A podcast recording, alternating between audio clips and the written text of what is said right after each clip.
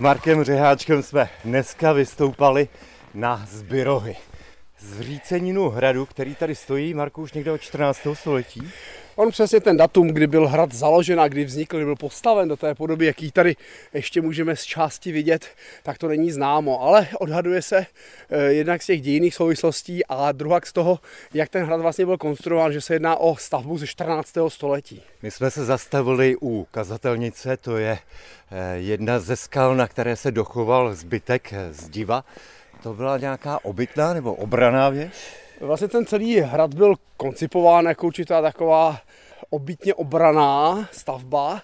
Jednak se v ní samozřejmě žilo, ale v této době toho, řekněme, konce 14. století, to byly velmi neklidné časy, takže eh, řekněme, že ten obraný charakter toho hradu byl to hlavní. I když obraný charakter tady byl a určitě propracovaný na svoji dobu, tak hrad ale neměl dlouhého trvání.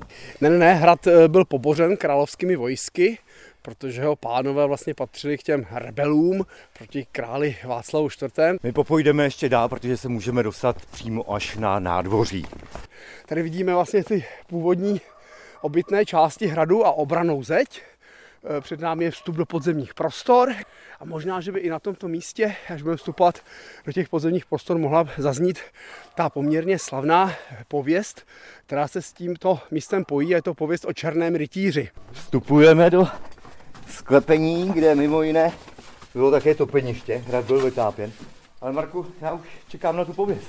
Tak pověst o černém rytíři vychází právě z toho podivného času na začátku 15. století, kdy Černý rytíř měl být vlastně vůdce e, družiny Lapků, která terorizovala okolí a královu správci už vlastně došla trpělivost a královská hotovost vlastně hrad měla dobít a lapky pobít a pochytat.